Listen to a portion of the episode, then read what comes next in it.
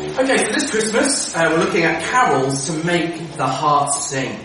And our carol this morning is the one that we've just sung, Angels from the Realms of Glory. And we're looking at the angel's visit to Joseph in Matthew's Gospel, which we had uh, read just before. Now I want to say straight up that even as a church pastor, it always feels a bit weird talking about angels. Uh, if you're not familiar with the Bible, you might think that they're there on every page. Uh, especially if you, you generally come at Christmas time, you hear lots about angels. But actually, uh, in the thousands of years recorded in Bible history, there are only about 30 appearances of angels. So most of the people in the Bible never saw an angel. I've never seen an angel as far as I know. And of those 30 appearances, five of them happen around the time of Jesus' birth. So if you go into this story skeptically, don't let the angels put you off.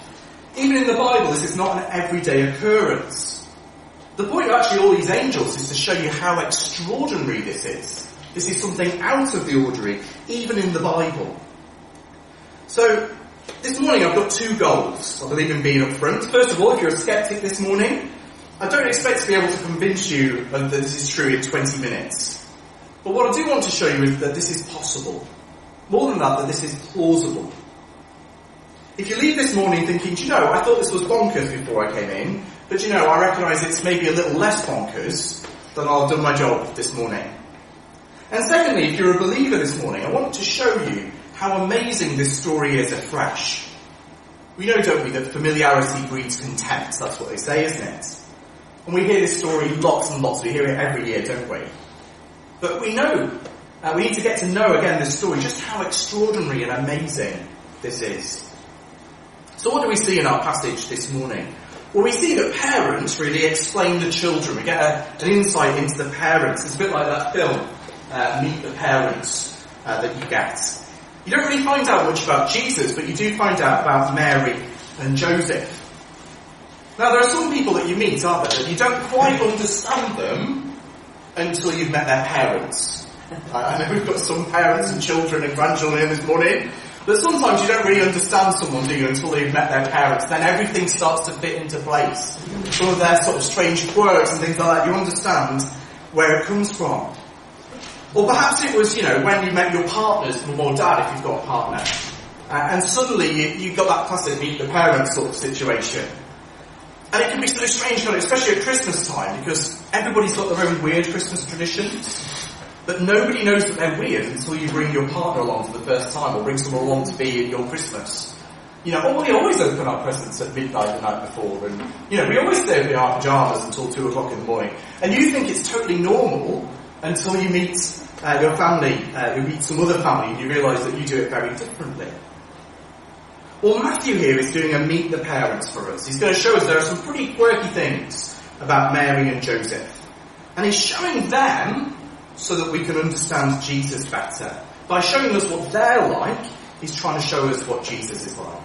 So the first thing we see is a virgin mother, a virgin mother. What he's showing us is that Mary was no ordinary mother because Jesus was no ordinary child. Now the story here that we get in Matthew's Gospel is about as PG as stories can get, can't you? Isn't it? Other cultures and other religions certainly have stories of children born to uh, gods, but the women are not virgins, and they're certainly not by the end of the story, let's say. But here, Mary is a virgin. Not because Christians are prudes about sex. Read the rest of the Bible. You'll find out the rest of the Bible is certainly not PG. There's anything but. But this is certainly something totally different, isn't it? This is something strange. There are no other stories quite like this in the Bible. There are no other virgin births in the Bible. There are miraculous births. So Elizabeth in Luke's Gospel has a miraculous baby because she's been trying all her adult life to have a baby and actually she's too old to have a child. The same happens with Sarah, Abraham's wife in the Old Testament. They're too old to have a baby. But this is quite deliberately different. There's no other story in the Bible quite like it. And Mary really is a virgin, not just a young woman, as you sometimes hear. The passage makes it clear in verse 18, before they came together, she was found to be with child from the Holy Spirit. Or in verse 20, for that which is conceived in her is from the Holy Spirit. What it's saying is that this is something supernatural. It's not just that she was a young woman who got pregnant. This is something supernatural going on. And the passage also shows how this was predicted beforehand, hundreds of years before. The quote that you get in that passage that we had read, you know, behold the virgin shall conceive and bear a son and they shall call his name Emmanuel, that quote is from the 7th century BC, from a prophet called Isaiah. Now you may have heard that that could mean young woman or unmarried woman in the original language. But really, that doesn't make any sense, does it? Because really, what would be the prophecy? What would be amazing about a prophecy saying that a young woman was going to give birth? That wouldn't be anything sort of miraculous. That wouldn't be a great sign, would it? Now, actually, the reason that it's a prophecy, the reason that it's something amazing is that it does stand out of the ordinary. So the angel tells Joseph that what we have with Mary is a virgin birth. And an angel tells Mary the same thing in Luke's Gospel. But why? Why is it important to have birth from a virgin? Well, again, it's not that God is anti-sex. It's not that uh, there's something better about remaining a virgin. Mary almost certainly didn't. Uh, so verse 25, but until, uh, knew her not until she had given birth to a son. Did you know in the Gospels Jesus has brothers? The most likely explanation is that they're Mary and Joseph's. So why is there such a big deal? Well, Matthew, there's been lots of sort of theories down through history, but Matthew wants us to point to that prophecy about uh, the virgin in Isaiah. It was a promise made by God um, to a, a, king at the time, a descendant of a great king called David. You might have heard of King David from David and Goliath, you know, the dragon, the dragon?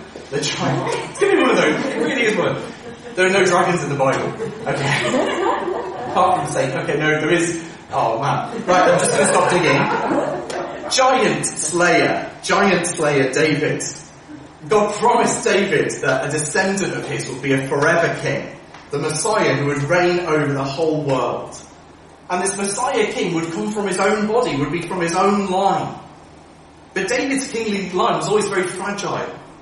There were times when it was nearly broken. And God promised later on at the time when it seemed really fragile that he was going to keep it going. And the sign was going to be a virgin birth. That's what that prophecy in Isaiah is about. The sign that the Messiah definitely would come through David's line was the virgin giving birth. So this would be no ordinary child. You see there in the prophecy that he was called Emmanuel. That means God with us. This is no ordinary child. The virgin birth was to be a sign that God had been born. So Jesus was God with us. So Jesus' mum's identity shows us a bit about Jesus. But Jesus' mum was a special case in that way, but then again, so was his dad. So what we see next is a forgiving father. Let me read to you again verses 19 and 20. And her husband Joseph, being a just man and unwilling to put her to shame, resolved to divorce her quietly. But as he considered these things, behold, an angel of the Lord appeared to him in a dream, saying, Joseph, son of David, do not fear to take Mary as your wife, for that which is conceived in her is from the Holy Spirit. Joseph here is addressed by the angel as the son of David. It's a reminder that he is a direct descendant of King David, and he will be the adopted father of Jesus. But if you think about Joseph, what would you have done in Joseph's shoes? Think of the situation. You've just got engaged, and your fiance turns up saying one day that she's pregnant, and that the baby's not yours. You're in a culture where this kind of thing will bring shame to your family, and you're in a culture where engagement was so strong in those days, it was effectively like a marriage. That's why it speaks about her, him divorcing her when they were only engaged. You actually need to get divorced from your engagement. If your partner died while you were engaged, then you'd be called a widow or a widower. So it's something really serious, and not something that you could easily get out of. But you know what you'd be thinking, don't you, in that sort of situation? Well, I know it's not mine, whose is it? How could you do this to me, Mary? When we were saving ourselves for our marriage and you're off sleeping with who knows who? What would you do? Scorn her? Shame her? Drag her through the courts? Clear your name? Take on Jeremy Kyle? Or whatever's replaced that? I've sort of lost touch with what's going on there. Well, Joseph chooses to divorce her quietly. You see, he had two options in those days. You could either have a, a, court case where it would all be out in the open, out in public, Or you could have a private hearing before two judges and it would just be dealt with quietly. Joseph opts for the latter. He doesn't want to expose Mary to public shame. Instead of condemning her, he shows her grace. Other more Christians were like Joseph in similar situations. But he doesn't divorce her in the end. That's his plan. But he doesn't do it. Why doesn't he go through it? Well, the angel tells us. Uh, he uh, it tells uh, Joseph what's going on, but it also tells us that he was a just man. He was a righteous man. It's showing him as someone who does the right thing. He's not your average Joe, if you'll pardon the pun. The word uh, just or righteous, it, it means upright, it means holy. And sometimes when we think about that word righteous or just, we think that they would do the opposite, wouldn't we? You think of someone, you know, who just uh, has to stand up and, and, and make everything a big deal. But it's a misunderstanding of what it means for us as human beings to be holy.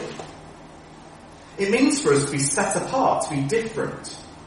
And isn't what Joseph does here, set apart, different? It goes against what we think he would do, doesn't it? You'd think that he'd uh, show grief, wouldn't you? But instead he shows grace.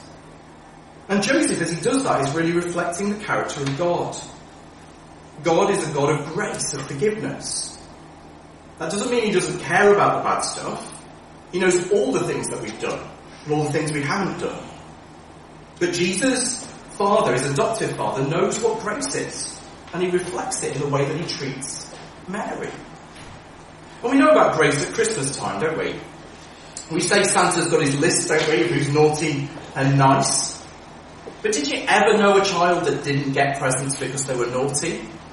I don't think I do. You can come and tell me afterwards if you know of any cases. But we always talk, oh yeah, you know, gotta be, gotta be nice, otherwise you won't get your presents. But what parent doesn't actually give their children presents on Christmas Day, even if they've been naughty? And that's grace, isn't it? Despite our behaviour, despite what we deserve, we get something good. That's grace. When we treat others like that, we're acting like God. Hang on though. Isn't God like Santa? Doesn't God have a list of naughty and nice? You know, January 1st, 9am, made good new, uh, made New Year's resolution to stop losing temper. Later on on January 1st, family game of Monopoly. Ends in broken plate, broken board, and trip to A&E with broken nose what it would be like in our, uh, my family growing up. None of us are spotless, are we?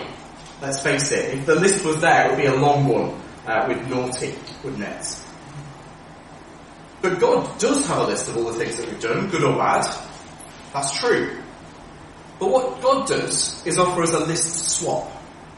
He offers to tear up our list and give us somebody else's. Now imagine if you could swap your list of naughty uh, with someone else. Who would you swap it with?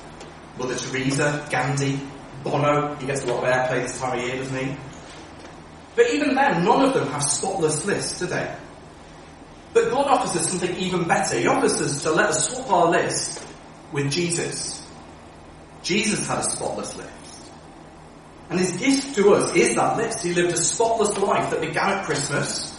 There was nothing on the naughty side of his list the whole of his life. And he offers to swap his list for ours an exchange. He takes our list that would damn us, and he gives us his list that means that we spend eternity at the right hand of God. That is the grace that he offers for those who will take it. And that's the kind of grace that Joseph shows in treating Mary like he does. Not treating her as she deserves, but treating her with grace. So that divorce doesn't happen. The other reason the divorce, uh, the reason the divorce doesn't happen is that an angel speaks to him. So our last point, meet the angel. Let me read to you verses 20 and 21. But as he considered these things, behold, an angel of the Lord appeared to him in a dream, saying, Joseph, son of David, do not fear to take Mary as your wife, for that which is conceived in her is of the Holy Spirit. She will bear a son, and you shall call his name Jesus, for he will save his people from their sins. An angel steps in with a message for Joseph. Mary has not cheated on him. There's no illicit relationship going on. No, this is no uh, illegitimate, unknown love child. This is God's baby. Now, perhaps Mary had told Joseph this. You imagine, because the angel had told her, you imagine that she would have passed that on. But let's face it, it's a pretty far-fetched story, isn't it? If Mary had told that to Joseph, it, would seem very convenient that this had happened just then. But actually, that's uh, Joseph does now believe it, doesn't he? Uh, he? He wanted some evidence, if you like. I think we would, wouldn't we, in that sort of situation? And now the angel has given him some. But that's not the only thing the angel says. The angel tells him about the child before they're born. Now, when Caroline, my wife, was pregnant, we had lots of people trying to tell us things about the baby before they were born. So you know, I don't, I don't know if you've ever come across these sort of things. We go, oh, big bump, big baby. That's one of them. Mum craving chocolate. That would mean a sweet tooth for the baby. Baby kicking in the middle of the night. Awkward baby. Um, Caroline got internal bruising uh, from one of our children that he kicked so hard while he was inside. I'm not sure what that says uh, really about the child. I think we're still working that out. Uh, but the angel here isn't into old wives' tales. He tells Joseph some very specific things about the child's future. This is no sort of vague mystic Meg or Russell Brand. We're told that the child is going to be a saviour. Now that's a religious word, but it really means a rescuer, a hero. You know, so if you're trapped in a burning building, the fireman is your saviour. Drowning in a swimming pool, the lifeguard is your saviour. Car broken down, the AA is your saviour. Other breakdown groups are available. Not many parents though know what their kids are going to be, do they? They don't know that they're going to grow up to be something. One of my kids hasn't decided. The other one wants to be an assistant pastor. He wants to be my assistant pastor. He told me a few weeks ago so that he can take over when I die. I'll leave you to guess which one that is. But we don't know, do we? But here, the child's future is mapped out. He's to be a saviour. That's a strange career, isn't it? You don't get that often on careers advice. You know, you get baker, IT, accountant. Saviour, not so much. But even his name means God saves. That's what Jesus means. He was born for this. Now the reason that saviour doesn't come up much in careers advice is that being a saviour, being a hero, means that there's something that we need saving from the burning building, the swimming pool, the busy roadside. With heroes, it's people like Lex Luthor, the dark side, or Thanos, or things like that. You can't just be a generic saviour, can you? You can't just be a generic hero. But what did Jesus come to save us from? Well, the passage tells us he came to save us from our sins, from the wrong things that we've done. He came to save us from what our lists deserve. How we've not lived up even to our own standards let alone God's. Now I don't want to dwell on that too much, it's Christmas after all, but Jesus came to save us from that. The angel is bringing good news, good news of great joy. But to grasp what it means for Jesus to be Saviour, and for it to be a joy to us, we need to understand that we need saving in the first place. See, Christians are those who come with a, a list full of good deeds to be rewarded, but a list of bad deeds that we need saving from. However good or bad we've been, we need to give our whole list to Jesus. Our good deeds and our bad deeds. And he'll exchange it for his own perfect list. Only then can we know the joy of sins forgiven. Only then can we truly know God. Only then can we enjoy eternity with God in glory. So this Christmas time, hear the angel's message. Don't just meet the parents, Mary and Joseph. Meet the Lord Jesus, no longer a baby, but risen and ascended on high. Come and give your list to Him. Ask Him for forgiveness. Come and start a new life with Him as your King and your Saviour. And as with angels in the realms of glory, come. this is why I'm not singing. And worship Christ the true King. We're not going to sing that carol now. We're going to sing while shepherds uh, watch their flocks by night, and then I'll tell you a few more ways that you can think that through. So let's stand and sing.